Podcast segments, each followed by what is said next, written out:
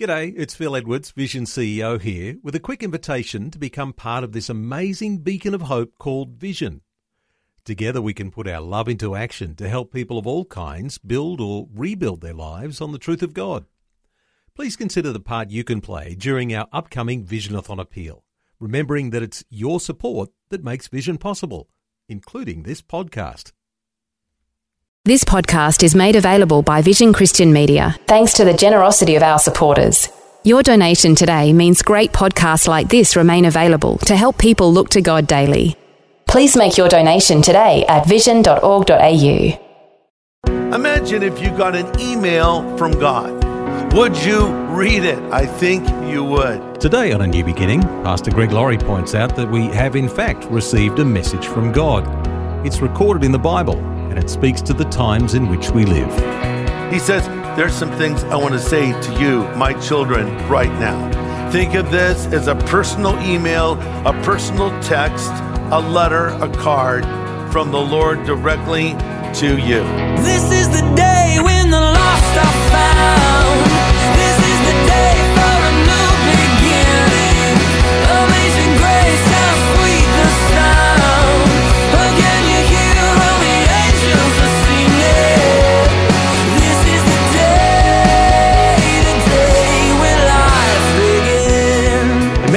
Driving through an unfamiliar city and you start to realize that you've passed the same landmark three times. Your passenger leans over and says, I think we're lost. And you say, Yeah, I know, but we're making good time. Well, some of us are a bit lost in our understanding of the book of Revelation, but we do know that time is short. Today, in A New Beginning, Pastor Greg Laurie helps clear up the confusion and bring a solid understanding of what's coming in God's end times plan.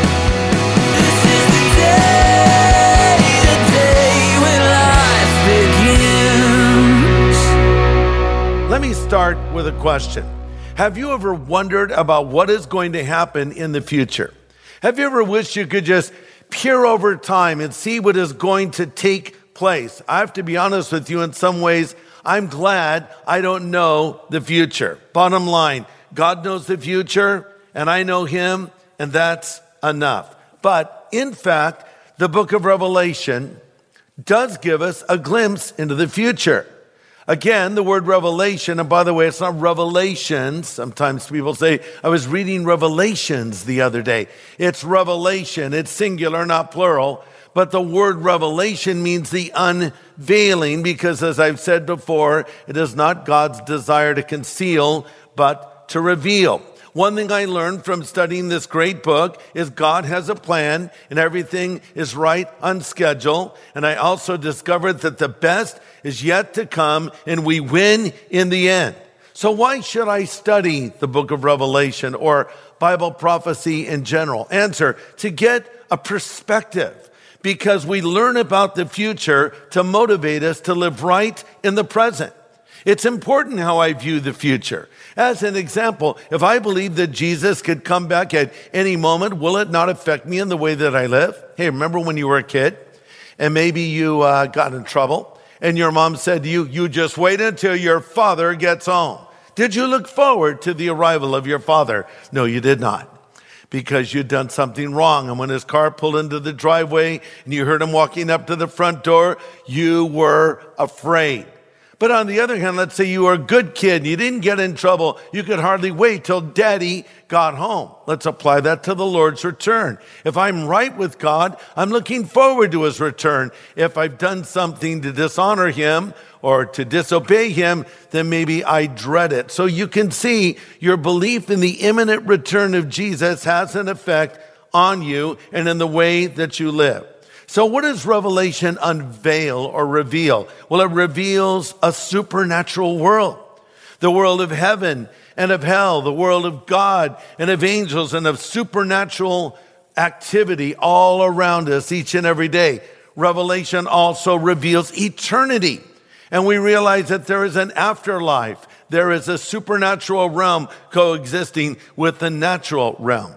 In the book of Revelation, there's a timelessness. Ecclesiastes 3.15 says, whatever exists today and whatever will exist in the future has already existed in the past. for God calls each event back in its turn. you, you hear a verse like that and you say, uh, huh? Okay, here's what it means. God living in the eternal realm can see the past with perfect accuracy. He can see the future with total clarity. So when he tells us something is going to happen, we can be sure it will happen exactly as he has said. And that is why the Bible is the one book that dares to predict the future. Not once, not twice, but hundreds of times with 100% accuracy. But before we get into all the prophetic things, Jesus has a lot to say to his followers. He has a lot to say to you, and he has a lot to say to me. So, in effect, before the Lord addresses our future, he says, There's some things I want to say to you, my children, right now. And that's very important because we're going to look at the words of Jesus to the seven churches. You can think of this as God's letter to you. Or you could think of it as God's email to you. Imagine if you got an email from God or if you got a text from Jesus. Would you read it? I think you would.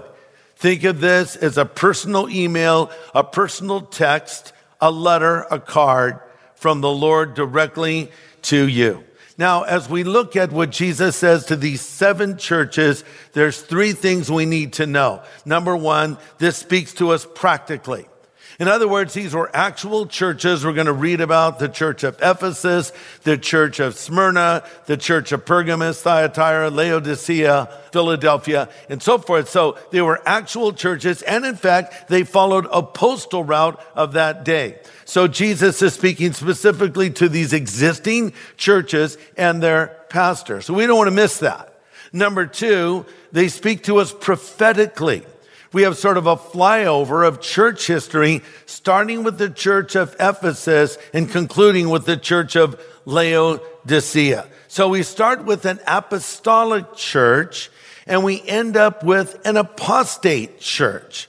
Uh, we start with a church that is in danger of leaving its first love, and we end up with a church that Jesus says, You make me sick to my stomach. Wow, you know things are messed up when someone says, You make me sick to my stomach. Guys, if you ask a girl out on a date and she says, You make me want to throw up, that's not a good sign. and that's exactly what Jesus says to the final church we'll be looking at. So we start with a church that's losing its passion, and we end with a church that Jesus is on the outside of trying to get into. And one final thing as we look at the words of Jesus to these churches, they speak to us personally. Again, I want you to think of this as God's email to you. So let's look together now at Revelation chapter 2. I'm reading verses 1 to 5. To the angel of the church of Ephesus write, These things saith he that holds the seven stars in his right hand and who walks in the midst of the seven golden lampstands. I know your works, your labor, your patience. You can't bear those who are evil and you've tested those who say they are apostles and are not. You found them liars. You've persevered. You've had patience and you've labored for my name's sake and you have not become weary. Nevertheless, I have this against you. You have left your first love. Remember from where you have fallen and repent and do the first works, or else I will come to you quickly and remove your lampstand from its place unless you repent. Wow, powerful words. We'll stop right there. So let me illustrate what Jesus is saying by talking about people who get married. You know, when you're first courting a girl, you want to impress her as a guy, you do everything for her. You tell her how beautiful she looks. You, you open the door of the car for her. Uh, you pull out the chair in the restaurant for her. You take her to the finest restaurants, French restaurants, and, and you don't even like French food. I can't stand French food, by the way. But, you know, you do all those things for her. Then you marry her, and some time passes, and, and things have changed. Uh, you still open the door of the car for her. You just close it before she's all the way in. You pull the chair out in the restaurant for her, but you don't put it back in, and when she falls, you laugh. You take her to French restaurants like Les Golden Arches and Joking Z box or things like that. Yeah, something has gone wrong. The honeymoon is over, right? The first year of the marriage, the woman listens. The second year of the marriage, the man listens. The third year of the marriage, nobody listens. I heard about a, a woman who was married and uh, she was very hungry, so she made the horrible mistake uh, of committing the crime of shoplifting. She stole a can of peaches. Uh, the store owners saw her do it and she was arrested and she was standing before the judge. And he said, So you stole a can of peaches? She said, Yes, I did. He said, How many peaches were in the can? She said, Eight peaches, Your Honor. He said, Then you will serve eight months in jail one month for every peach. And then the husband decided it was time to speak up. He said, Your Honor, I would like to say something. And the judge said, Yes, go ahead. What did you want to say? He said, She also stole a can of peas. See, that, that's not good. That would say the honeymoon is over. And that can happen in our relationship with Jesus Christ as well. You're listening to A New Beginning with Pastor Greg Laurie. Thanks for joining us today. He's sharing from a new series in the book of Revelation. Today's message is from Revelation chapter 2, and it's entitled, What if Jesus sent you an email? Let's continue. I want you to notice how aware Jesus is of what is going on in his church. Look at verse 1. These things saith he that holds the seven stars in his right hand and walks in the midst of the seven golden lampstands. Now, when you think of a lampstand, think of a menorah. These are symbols of the church. So effectively, Jesus is saying, I am walking in the midst of my church. Let me put it another way. Jesus is saying, I know what's going on in my church. And he's also saying, I know what's going on in your life as one of my followers. You know, it's very popular today to critique the church, but remember, Jesus himself walks in the midst of it. He only started one organization when he walked this earth, and it's called the church. And he said, the gates of hell will not prevail against it. Listen, the church has many critics, but it has no equals. And a true child of God should want to be a part of the church. So Jesus is saying to these seven churches, I know, I know what's happening. And he would say that to you as an individual right now, wherever you are. He'd say, I know what you're facing. I know how hard it is. I know how challenging it is. I know what your dreams are. I know what your aspirations are. I am aware of what is happening in your life right now. Remember, this church that Jesus was speaking to was a literal church. Both the apostle Paul and possibly the apostle John were pastors of the church of Ephesus. Now, think about that for a moment. The apostle Paul as your pastor, and then the apostle John, it doesn't get much better than that. Two living apostles opening the word of God for you. But here's what was going on. When this church was in existence, they were in the second generation of faith. In other words, the people in this church were born to the parents that came to Jesus right after his earthly ministry. So this church is in the aftermath of the first Jesus movement. But as it often happens, sometimes that wonderful truth is not passed on to the next generation. They were losing it. They were missing it. So Jesus comes to tell them how to get things right. And he starts with a commendation. He starts with a compliment and he lists a number of things that they're doing right before he critiques them and tells them what they're doing wrong. And that's a great thing to keep in mind. When you have something you want to say to someone that might be a criticism, start with a compliment. Say something nice to them. Then get to your criticism. Some people are only criticized and they never compliment. That's very important to remember to bring a compliment. But sometimes in our attempt to compliment a person, we'll actually insult them. I call it a complisalt. A complisalt is a backhanded compliment or really an insult that looks like a compliment, but actually isn't. Here's an example of a complisalt. When you say to someone, you look great for your age. What you just said to them was, you're really very old, right? You have one foot in the grave already. Or when you say, You look good, have you lost weight? You effectively told them they were fat before. Or when you say, Wow, I, I, I didn't expect you to get that job. Congratulations. Uh, That's a massive insult. See, you think you're complimenting them, you're actually insulting them. Well, Jesus gives legitimate compliments. Number one, and if you're taking notes, here's my first point. As followers of Jesus, we should be busy and be about our Father's business. As followers of Jesus, we should be busy and be about our Father's business. Look at Revelation 2, verse 2. Jesus says to the church of Ephesus, I know your works, your labor, and your patience. They were a very active church. This could be literally translated, you've labored to the point of weariness. They didn't just work, they worked really hard to the point of exhaustion. It's even implied in the original language, they worked even at the cost of pain. Could Jesus say that to you? Man, thank you for working so hard for me. Thank you for all that you do for my glory. I appreciate all that you do behind the scenes. You know, a lot of times you don't get a lot of backpats or attaboys and you get a little bit discouraged. But here's what Jesus is saying. I know what you're doing for me. I am aware of it and I appreciate it. I love what he says in Matthew 6 3. He says, when you give to the needy, don't let your left hand know what your right hand is doing. So your giving may be in secret. Then your father who sees what is done in secret will reward you. So whatever you've done in the name of the Lord, however you've served faithfully behind the scenes, be aware of this. God is aware of it. God knows about it and God will bless you for it. Point number two, as followers of Jesus, we need to hang in there through thick and thin. As followers of Jesus, we need to hang in there through thick and thin. Jesus says, I know your works, your labor, and your patience.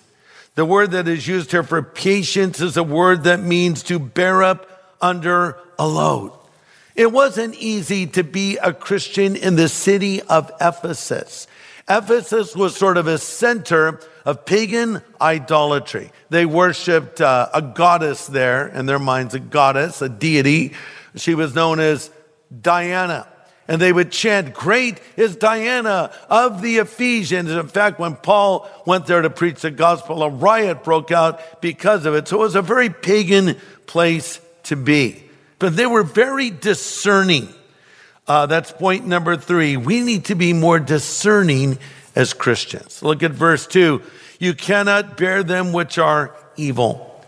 You see, they didn't just believe someone because they said they had a word from the Lord or, or they claimed to speak for God or they claimed to be an apostle or a prophet. The Bible actually warns that one of the signs of the last days will be false prophets telling us certain things are going to happen and then those things don't happen and they lead people astray. We need more discernment in the church today. In 1 John 4 1, he writes, Dear friends, don't believe everyone who claims to speak by the Spirit. Test them to see if the Spirit they have comes from God, for there's false prophets in the world. We need to be more discerning. And I bring this up because there's a lot of crazy conspiracy theories floating around out there that sometimes I see Christians believing. And a lot of these theories have to do with end times events. We have to be very careful and look to the scripture for direction. But Jesus says there's a problem. You guys are doing awesome. You're hardworking. You're discerning.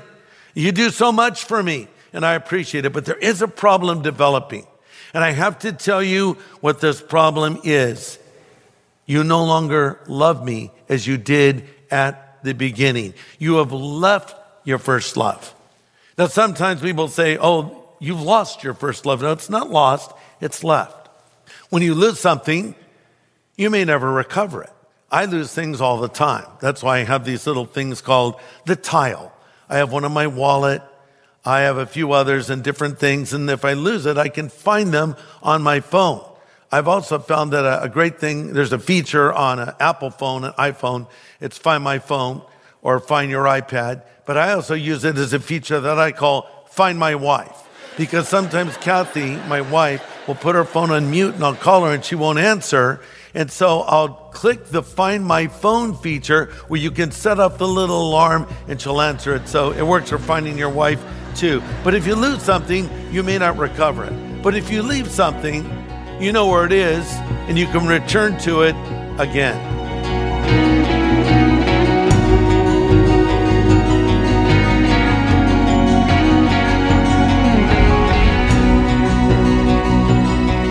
Pastor Greg Laurie pointing out the importance of returning to our first love.